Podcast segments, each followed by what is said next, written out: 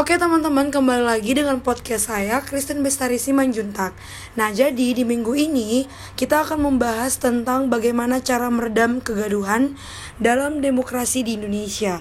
Wah sepertinya ini sangat menarik ya. Kita akan membahasnya terlebih dahulu.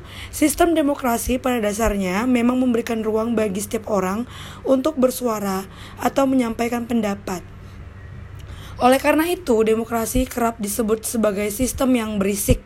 Meski berisik, demokrasi dipakai banyak oleh negara loh. Alasannya demokrasi bisa mempertahankan keamanan dan kemakmuran jangka panjang. Selain itu, menurut para peneliti, negara penganut demokrasi memiliki penegakan HAM yang tinggi. Angka korupsinya lebih rendah, warganya pun lebih sehat dan bahagia jika dibandingkan dengan negara-negara non-demokrasi. Tapi belakangan belakangan ini iman kepada demokrasi mulai terguncang oleh banyak perkembangan situasi yang baru dan khas pada abad ke-21. Setelah reformasi berjalan lebih dari 17 tahun, kehidupan demokrasi penuh dengan kegaduhan politik, benturan kewenangan antar lembaga negara menjadi pemberitaan sehari-hari. Ketika setiap intuisi lembaga negara berlomba memperkuat kewenangan diri sendiri dan menegasikan kewenangan lembaga lain, hingga terjadilah rivalitas kewenangan yang melahirkan konflik antar lembaga negara. NKRI menganut sistem ketatanegaraan ala Indonesia sendiri yang mengandung berbagai ketentuan pokok, seperti Indonesia adalah negara yang berdasar atas hukum, sistem konstitusional, di mana pemerintah berdasarkan atas konstitusi sebagai hukum dasar. Lalu nih teman-teman, kekuasaan negara yang tertinggi berada di tangan MPR sebagai penjelmaan dari seluruh rakyat Indonesia dan beberapa kunci pokok lainnya. Atas kedudukan ini, MPR merupakan lembaga negara tertinggi dengan salah satu kewenangannya adalah penyusun GH GBHN. Seluruh konsepsi tentang sistem pemerintahan negara yang dirumuskan dengan sangat baik oleh para pendiri bangsa merupakan sistem yang paling sesuai dengan kepribadian bangsa Indonesia.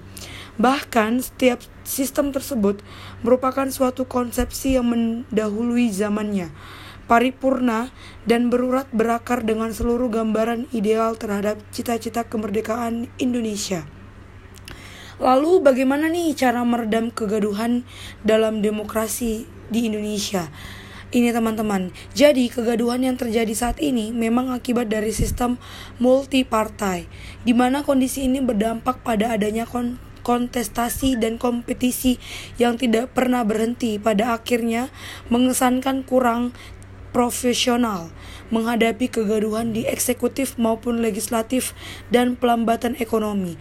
NKRI perlu menekankan fungsi prudensial yang menjadi sistem negara saat ini.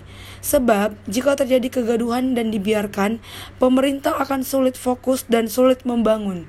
Jadi, teman-teman, pemerintah sebaiknya berhenti menciptakan kegaduhan politik di tengah kondisi perekonomian yang sedang sulit. Upaya mengatasi persoalan ekonomi seperti saat ini membutuhkan pemerintahan yang solid juga. Jadi kegaduhan terjadi semata karena lemahnya koordinasi di pemerintah sehingga berbagai konflik internal muncul ke publik. Perbedaan pendapat yang terjadi seharusnya dapat dikelola dengan baik secara internal, tidak perlu sampai diumbar ke publik dan ini penting karena pemerintah sedang menargetkan untuk menjaga optimisme di kalangan pelaku ekonomi.